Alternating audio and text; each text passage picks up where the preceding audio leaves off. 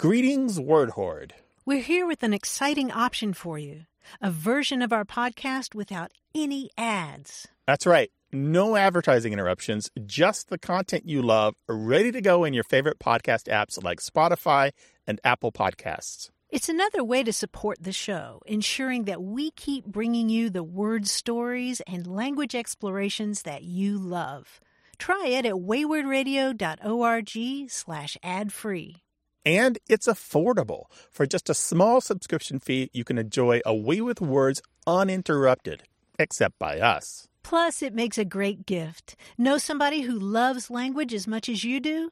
Give them the gift of words. Easy to sign up, easy to enjoy. It's the same A Way with Words, just streamlined for your listening pleasure. Go to waywordradio.org slash ad-free. Support us, support the show, and enjoy an ad-free listening experience. waywordradio.org slash ad-free. Thank you. Support for A Way with Words comes from Mozy Online Backup. Mozy protects your valuable computer files against data loss from hard drive crash, viruses, theft, and other disasters. Visit mozy.com.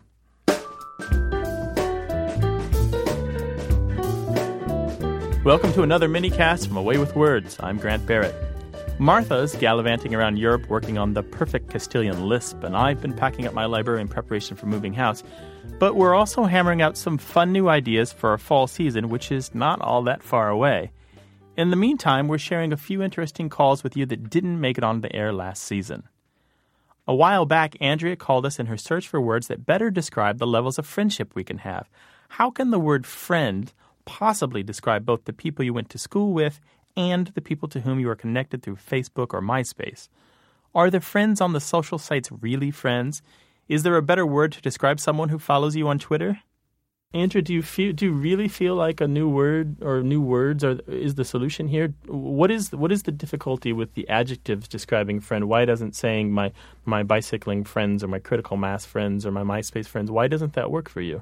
I think because it doesn't describe the, the level of intimacy and the depth of connection. If you said my special friend or my uh, romantic friend or my longtime friend, I mean, there are different adjectives that we could use. It's uh, English is a malleable and flexible language. This is uh, that's why we have adjectives and, and attributive nouns. I, I wonder if the trouble of popularizing new terms wouldn't be more trouble than it was worth.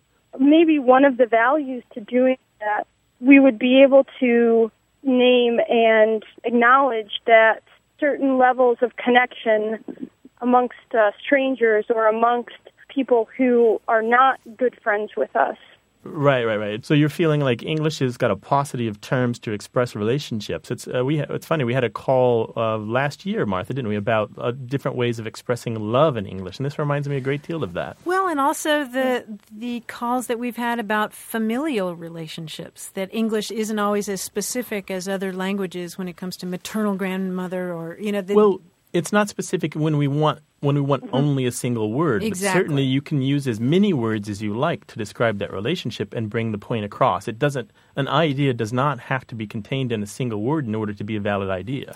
Yeah, and I think that's an interesting point here is that Andrea you're you're wishing that there were a single word for some of these other kinds of relationships, right? Right. Or wondering Something if they that have would encapsulate it right in one word, perhaps. Yeah, it's interesting. It seems as though we don't really have economy of language when it comes to friends. I mean, I can think of dog friends that I have, you know, who are people whose names I don't remember, but I remember their dogs' names.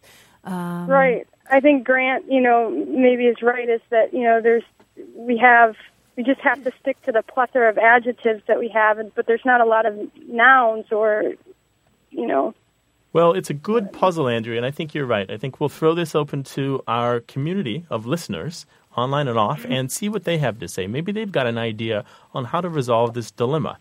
If you can think of a better way to express degrees of friendship or degrees of intimacy with the people that you know, by all means, give us a call, 1 877 929 9673, or send it to us in an email to words at waywordradio.org.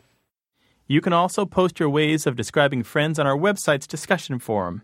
And you can download dozens of full episodes of our program at no charge from our website at waywordradio.org.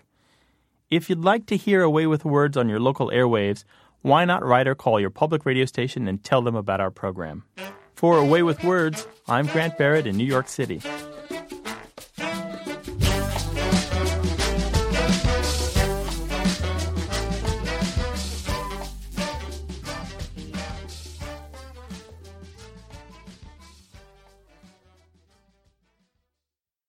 Hey, listeners, we have a favor to ask.